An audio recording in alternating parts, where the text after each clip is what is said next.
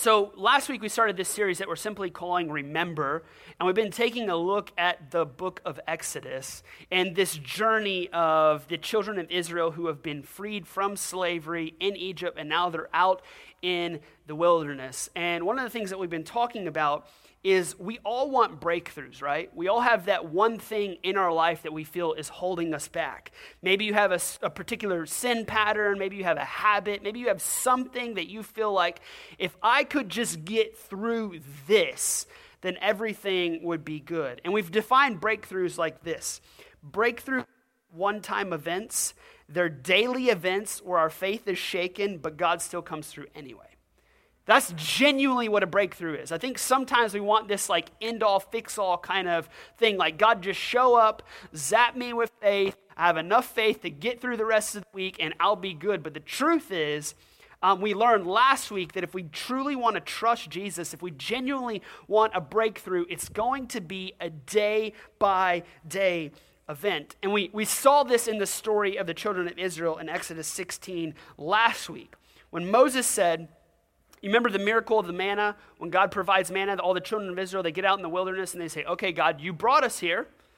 You dragged us out into the wilderness. Now we have nothing to eat. What are you going to do about it? They're complaining, and God responds. He says, Okay, here's what I'm going to do. I'm going to cause manna to rain down, and it's like a bread, rain down from heaven. And we see this in Exodus 16. It says, Moses said to them, Don't leave any of it until morning. But they didn't listen to Moses, and a few men kept back some of it until morning. It got wormy and smelled bad, and Moses lost his temper with them. What, what, what is going on right there? God's saying, hey, listen, I'm going to provide food for you, but here's what's going to happen. If you try to store some up for the day after, guess what? It's going to rot because I'm trying to teach you that you have to trust me for tomorrow. You have to have enough faith to get to tomorrow. I'm not going to give you everything that you need right now, but how many know sometimes that you ever feel like with God, like, God, if you could just show me the whole plan, that'd be really nice. Like, if you just lay it all out for me, I would be really happy. But God often says to us, if we genuinely want to have faith, guess what? You got to trust me today, and you're also going to have to trust me for tomorrow. And then we learned um, whenever they gathered it in the morning, it says each person would gather all the bread. And then here's what's crazy God made sure that they couldn't gather extra even if they wanted to. They would gather it all, and it says when the sun would come up, the sun would melt the bread, it would just disappear. So here's what we talked about yesterday, and we're going to weave this in to today as well. When you see the children of Israel, you say, man, why do they have to go through all this?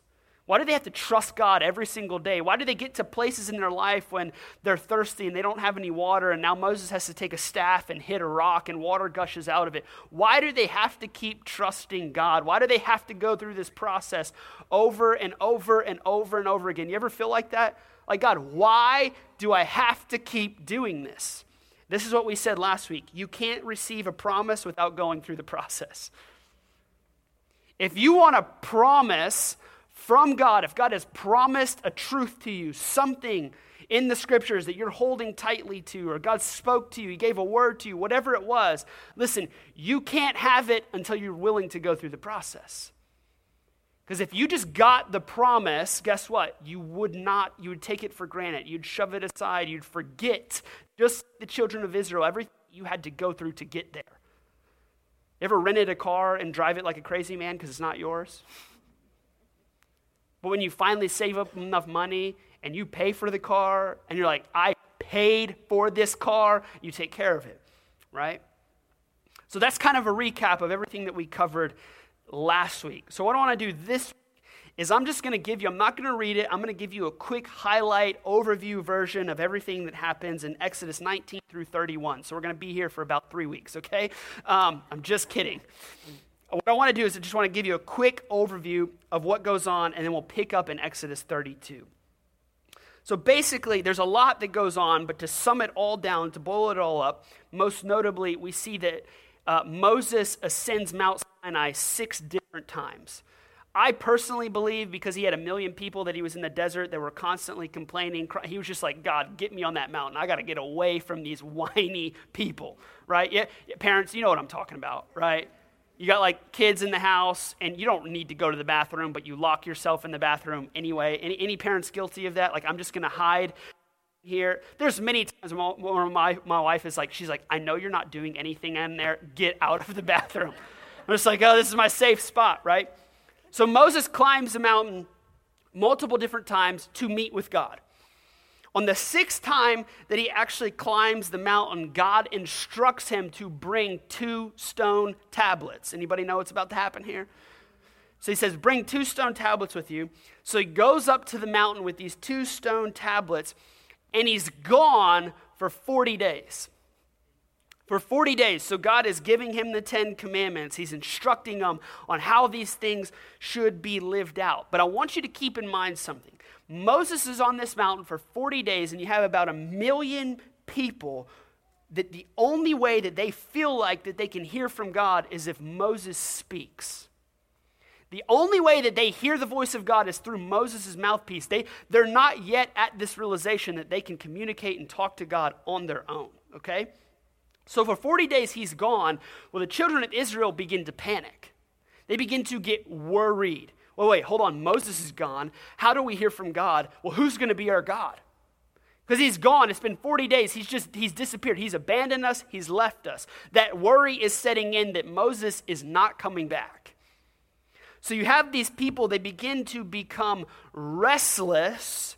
They begin to worry is God ever going to speak to us again? Because Moses is not here. And this is where we pick up Exodus 32, verse 1. Says, When the people realized that Moses was taking forever in coming down off the mountain, they rallied around Aaron. So Aaron was like Moses' sidekick, okay? It says, now watch this. They say to Aaron, do something. Make, listen to this, make gods who will lead us. Now, let me pause there.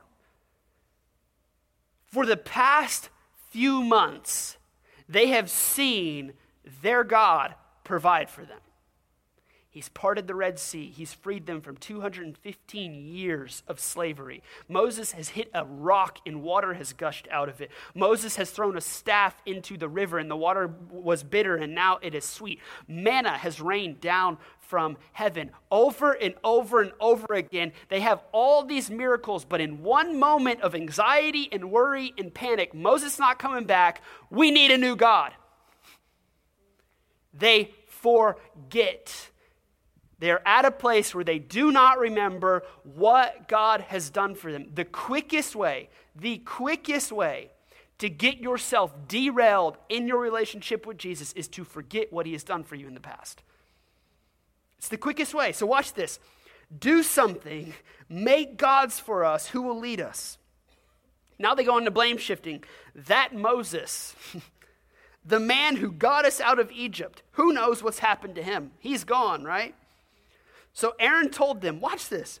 Take off the gold rings from your ears of your wives and sons and daughters and bring them to me. So they all did it.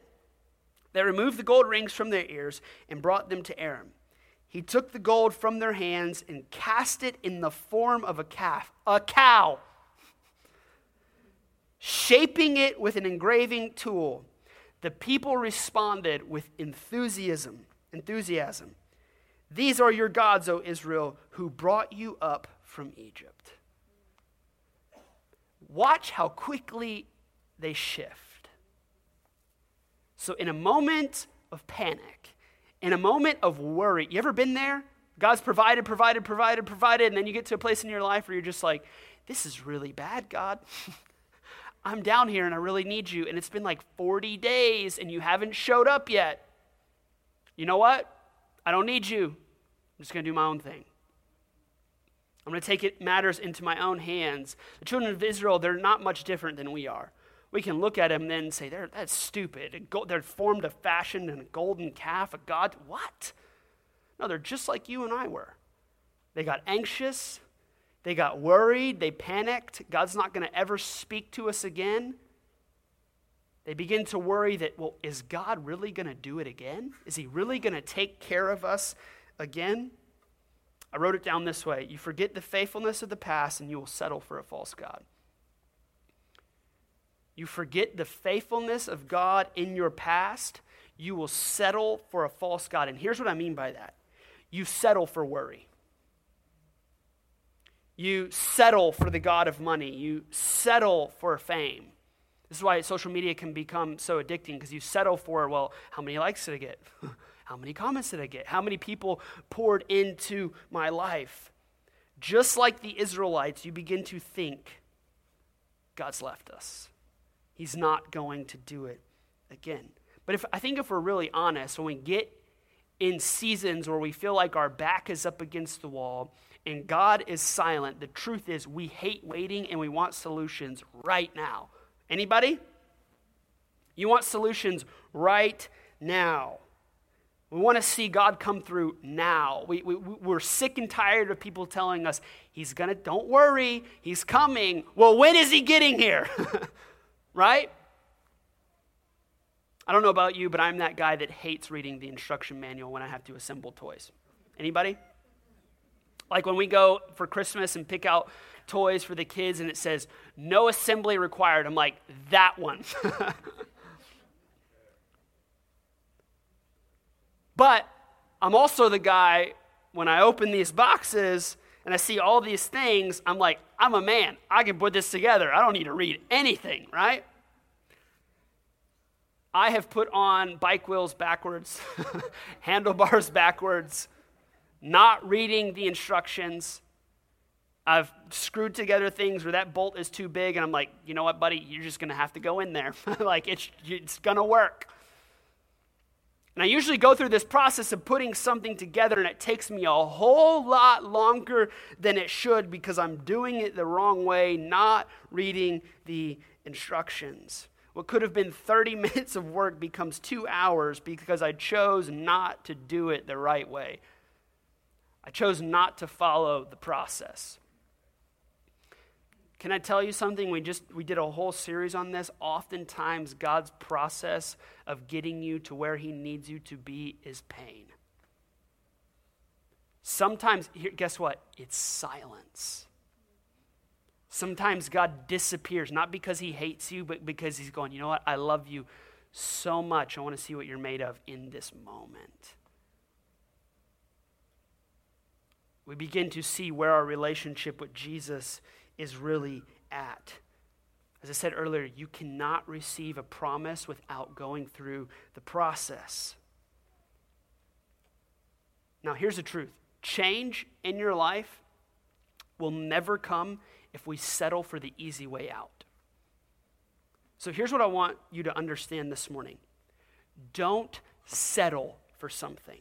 This is exactly what the children of Israel did. Moses isn't coming back. Let's settle for taking matters into our own hands.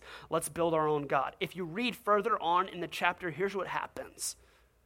When they start forming this golden calf, God literally speaks to Moses. He says, You need to go get down there and tell your people to kiss their families goodbye because I'm about to wipe all of them out. He says, I'm about to kill all of them because they've forgotten that I've taken care of them. And it's one of the only times in the Bible God says, Hold on, wait, God, time out. He actually convinces God to change his mind. He said, Hey, you didn't free us for nothing. You didn't bring us all the way out here for nothing. Can you please spare these people?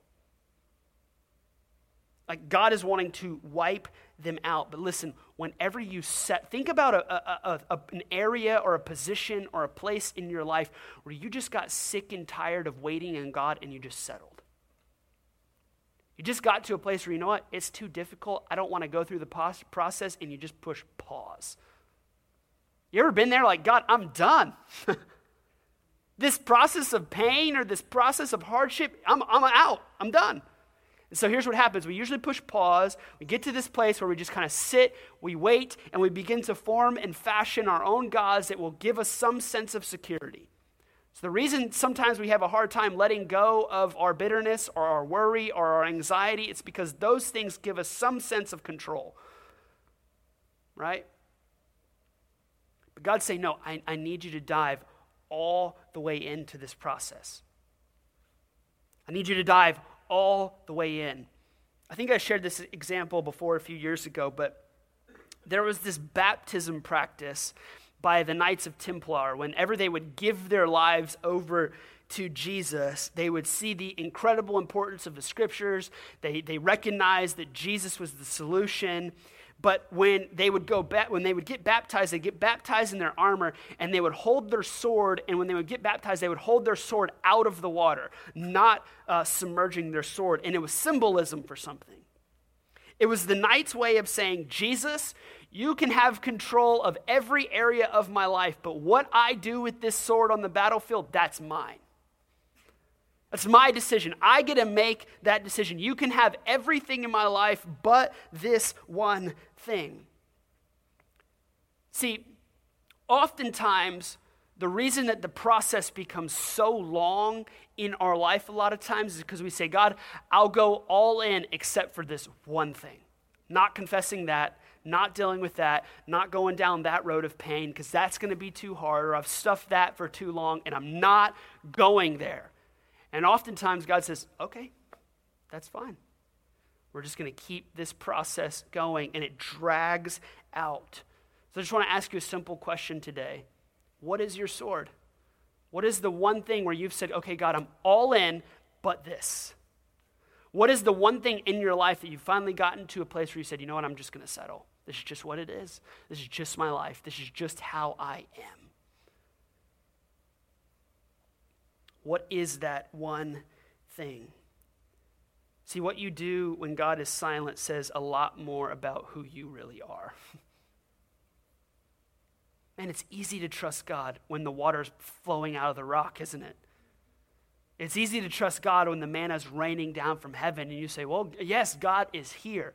What happens when there's no water? What happens when there's no provision? What happens when you feel like God is silent and distant? What you do in that moment says a lot about what you've been building in here throughout this process. Do we run? Do we recoil? Do we hide? Do we get angry at God? See, true change will never happen unless you're willing to pay something. It's got to cost you something. And if you're not willing to pay something for it, then here's what you get you get behavior modification rather than heart transformation. So here's what I mean you try to change everything on the outside, hoping that it will do something. So, what do you do? You start showing up to church. You start trying to change the way that you talk. You start trying to change the way that you think. You start trying to snuff some old habits away. And you try to do all these things on the exterior that makes you look better. But right here, everything is still misfiring. Every, all that garbage, all that junk is still there. And what God is after, He said, you know what? I could care less about all the external things. If you would just uh, let me come in, fully take control on the inside, then guess what? All these external things will sort themselves out. it'll get to a place where it'll sort themselves out. So, what do I mean when I'm talking about costly change? When we go through these, this process of having to remember that God has been faithful in the past, here's what I mean. Costly change confronts your deepest fears, but compels you to act regardless of what the outcome is going to be. Confronts your deepest fears, but compel, compels you to act regardless of what the outcome is going to be. So, for some of you, Maybe the reason that you feel like you have not been able to change is because you feel like if you confess something to somebody, they're going to look at you different. But guess what? If you want real change, it doesn't matter what the outcome is going to be, God's going to take care of that. And ultimately, here's what I've learned it's my job to be obedient to what the Holy Spirit has convicted me to do, and the outcome is up to God. The outcome is up to God. The people that may walk away from me, guess what? That's their decision. I've got to make a choice in my life to follow God wholly and say, God, you know what? There's nothing in my life that is separating me from you in this moment right now. I had a pastor tell me this a few years ago, and it stuck with me. And he said this if you're not willing to sacrifice, you're not willing to change. If you're not willing to sacrifice, you're not willing to change. Listen to me if you're not willing to sac- if you're not willing to go through something difficult, then you don't really want change. See, change is this idea that we talk about in church. We want freedom. Can I tell you something? Freedom's going to cost you something. Freedom's going to hurt. You know why? Because you have all the reason that you're not free is because you have all this shame and all these insecurities and all these things that have built up in your life that are keeping you down. And you got to open up all those things. And you got to allow God in those parts of your life. If you're not willing to sacrifice, you're not ready to change. We see this in the scriptures with the rich young ruler. You remember that story where Jesus comes up? I'll read it to you in Mark 10. It says, he's talking about Jesus, says, He went out into the street. A man came running up, greeted him with great reverence, and asked, Good teacher, what must I do to get eternal life? And Jesus said, Why are you calling me good? No one is good, only God. He said, So now he poses some questions to him. He says, You know the commandments don't murder, don't commit adultery, don't steal, don't lie, don't cheat, honor your father and mother. And the rich young ruler says, Teacher, I have from my youth kept them all.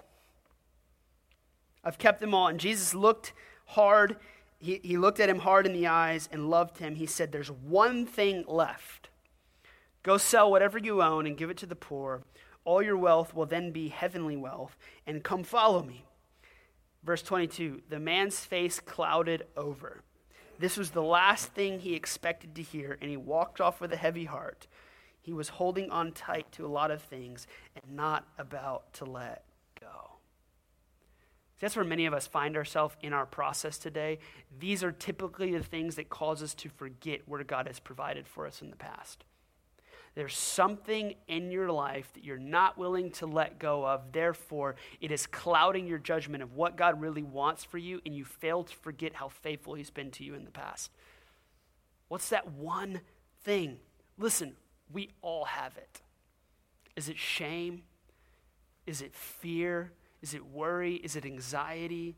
Is it a, is it a past failure that maybe you haven't allowed God to really work on you?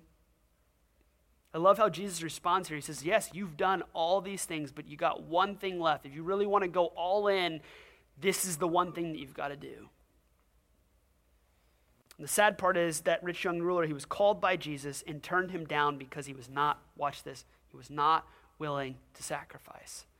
Therefore, he was not ready to change. Now, think about this for a moment. He traded being with Jesus for a pile of stuff. So when we read it, when we look at it in context in the scriptures, we say, well, that's stupid. What was he thinking? He could have followed Jesus. But how many times do we do that? How many times do we look at our own lives and say, yes, I want all in, but not this one thing? Every time Jesus calls you to give up something, it's only because he has something greater for you. You have to remember that.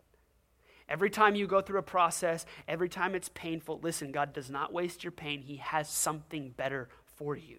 He always does. We see in part, He sees in whole. My wife and I, we have six kids. And my fourth son, Peter, is probably by far the most difficult to take to the doctor. when most times we bring him to the doctor, my wife is like, You're taking him. And every doctor visit Peter has, especially when he gets wind that shots are coming. Any parents know this drill? You know, like we're gonna, your son, if I have to, I'm gonna sit on your legs. I'm gonna hold you down. Like it's gonna sound like I'm murdering you in here, but I love you. Okay, it's just a tiny little shot. It's gonna be over really quick. My saving grace in going to the doctors is two things suckers and stickers. and this is the, the entire drive from our, our doctors in Jennings. So, our entire drive from Crowley to Jennings said, Pete, if you don't bite anybody, if you don't hit anybody, if you don't panic or freak out, you get suckers and stickers. Okay, all right. And then we and then all of a sudden we walk into the doctor's office the thought of suckers and stickers has left his brain, right? It is, I'm getting a shot, and this is going to, so I, uh, yet again, I'm reminding him, Peter, suckers, stickers. It's going to be real quick poke, over, bud. Suckers, stickers. Okay, okay. And then he'll shape up, and then the doctor walks in, suckers and stickers, right? You're going to be good. And he gets the shots, cries for a little bit, it's all over, and then what happens? He gets suckers and stickers. Now, why do I do this? Why do I constantly remind him of these suckers and these stickers? Because I'm reminding him, son, if you could just endure the pain, you get a prize. If you could endure the pain, there's something better for you on the other end. Listen, whatever process that you're going through right now, if you have forgotten how faithful God has been for you in the past, if you could just remember that the only reason that you're on this journey because He has something better for you on the other end. The only reason that He takes us down these roads is because He has something better for us. Every single time. Every single time Jesus calls us to count the cost, it is for our joy. Because he says, Listen, I know the way that you're living right now, you think it's a good one, but guess what? I have an even better one. I have an even better one. In Luke 14, 25 through 27, it says this. One day, when large groups of people were walking along with him, Jesus turned and told them, Anyone who comes to me but refuses to let go of father, mother, spouse, children, brothers, sisters, yes, even one's own self, can't be my disciple. Anyone who won't shoulder his own cross and follow behind me can't be my disciple. In other words, true change requires devotion.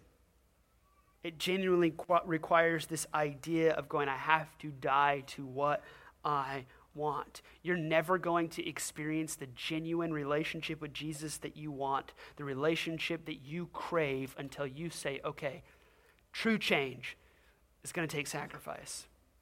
And sometimes you're going to find yourself in the desert, just like the children of Israel, going, Moses is gone.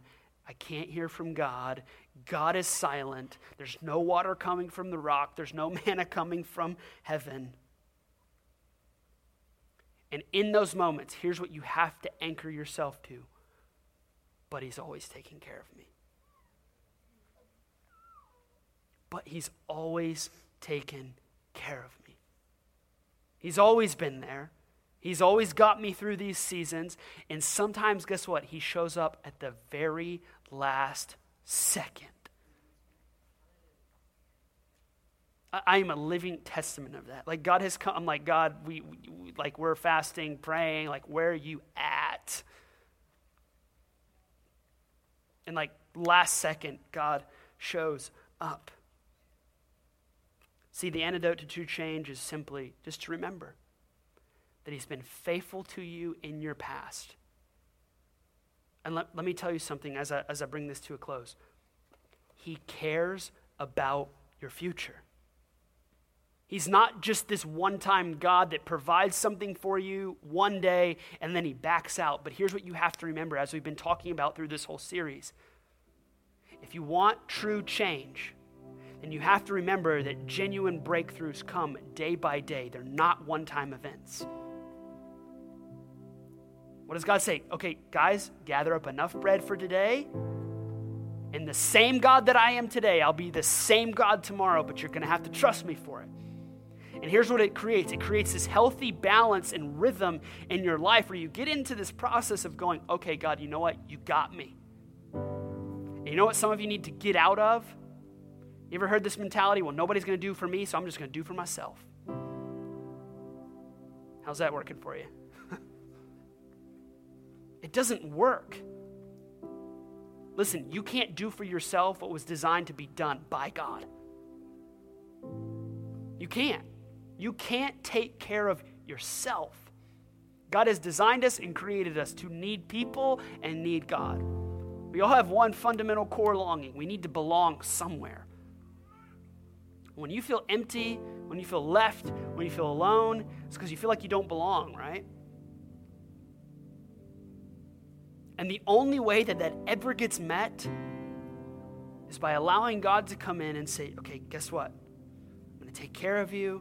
I've been faithful to you before, and I'm going to do it again and again and again and again. And as you walk in that process, guess what happens? Every single day, your faith just gets built up. So when you go through the silence, when you go through the hard times, when you go through the difficulties, and you feel like God is non existent, you say, No, hold on. We're going to pause in this moment because God is always taking care of us and He's going to do it again. You can finally arrive at this place where, man, you don't feel like your whole world is shattered and crumbling and falling apart. I felt like that. As I bring this to a close, to be honest with you, I've felt like that the past two weeks. It's the first time that we have started this church um, within the past two weeks for me personally and, and just my family. It's just been a really difficult season. A lot of you know what's going on with my dad and his journey that he's on with cancer, and he's got a long road ahead of him. But his his journey had kind of took a turn for the worse about a month ago with some things going on. Um, he broke his back while he was in Maine. He's got different, the myeloma is, is doing some stuff to his body. It just made him real weak, all kinds of different things going on. And um, this was probably the first time since we started this church where, and I'm just being super transparent with you, where I opened up my laptop, I was ready to do some work, and it was probably the first time that I sat there and I was like, I got nothing. I've got nothing. It was probably the first time I felt like, you know what, if this is what I'm going to feel like and to have to lead a church in this. You ever feel like when you, when you find yourself where your back is up against the wall and you don't know what the future is like, like your natural knee jerk reaction is to want to be like, I'm out. right? I quit. If this is what it's going to take, God, for me to follow you, I don't want to go through this process. People are going to start dying and my faith is going to be shaken and all this kind of stuff. What do you want to do? You want to quit? You want to give up? But the most powerful thing that I've learned in these past two weeks is, I mean, it's a lot of things. One of the things that I've learned is if you just keep going through the path and the process that God has for you, He's going to meet you every single day with something. Something that gives you enough strength to make it through that next day, to make it to the next one. And sometimes He gives you a little nugget, and you're like, okay, that's all I need today. And then sometimes, you know what? You get nothing from Him and you feel discouraged and you feel alone and you feel left out and you feel like nobody understands what you're walking through or going through. And so sometimes the only thing that you can anchor yourself to is remembering wait, hold on. And I've been doing this for 11 years and God has always got me through this, right? God is always taking care of us and our family and all these things. So here's what I want you to understand. We all, I said this from day one, we're all going to get phone calls that change the rest of our life. None of us are exempt from tragedy. It's just going to happen. It happens to the best of us, it happens to all of us. It's called being human. so here's what I want you to understand like, what we talk about right now, you have the opportunity to cause it to be two different things, okay? It can just be another word go out here and it's just something that, okay, yeah, that was good, or I didn't really get anything. Or you can understand that what we're doing in here has the ability to transform your life. And so we're talking about this process, and, and maybe for some of you, for the first time, you just need to get over yourself and come to a place where you know what? You go, all right, God, let me jump on the train here. Whatever it takes because I'm just telling you this if you are not connected to other I'm telling you right now, I could not make it through this season in my life without the other pastors that I've connected and rooted myself to, that have called me, checked on me, prayed with me, loved me. Couldn't do it. I would have quit two weeks ago, and that's God's honest truth. And listen, none of you are exempt from that in here either. You are all going to walk through difficult times, and you're all going to walk through that process just like the children of Israel, where you feel like God's left you, and you're going to have to face a crossroads one day. When you go through difficulty, will God be enough for you, or will the pain be too hard that you quit? So, this is why we, when we talk about Dream Team, when we talk about life groups, this is why it's so important because if you're not connected, guess what? When tragedy hits, you fall off. You give up, you quit, you're out, it's over. Because you've got nobody that you're anchored to. Don't be this lone fish in a pond that's going, I got me. Because those people are lonely, they're broken, they're not fulfilled, and they're not getting what God has designed them to get.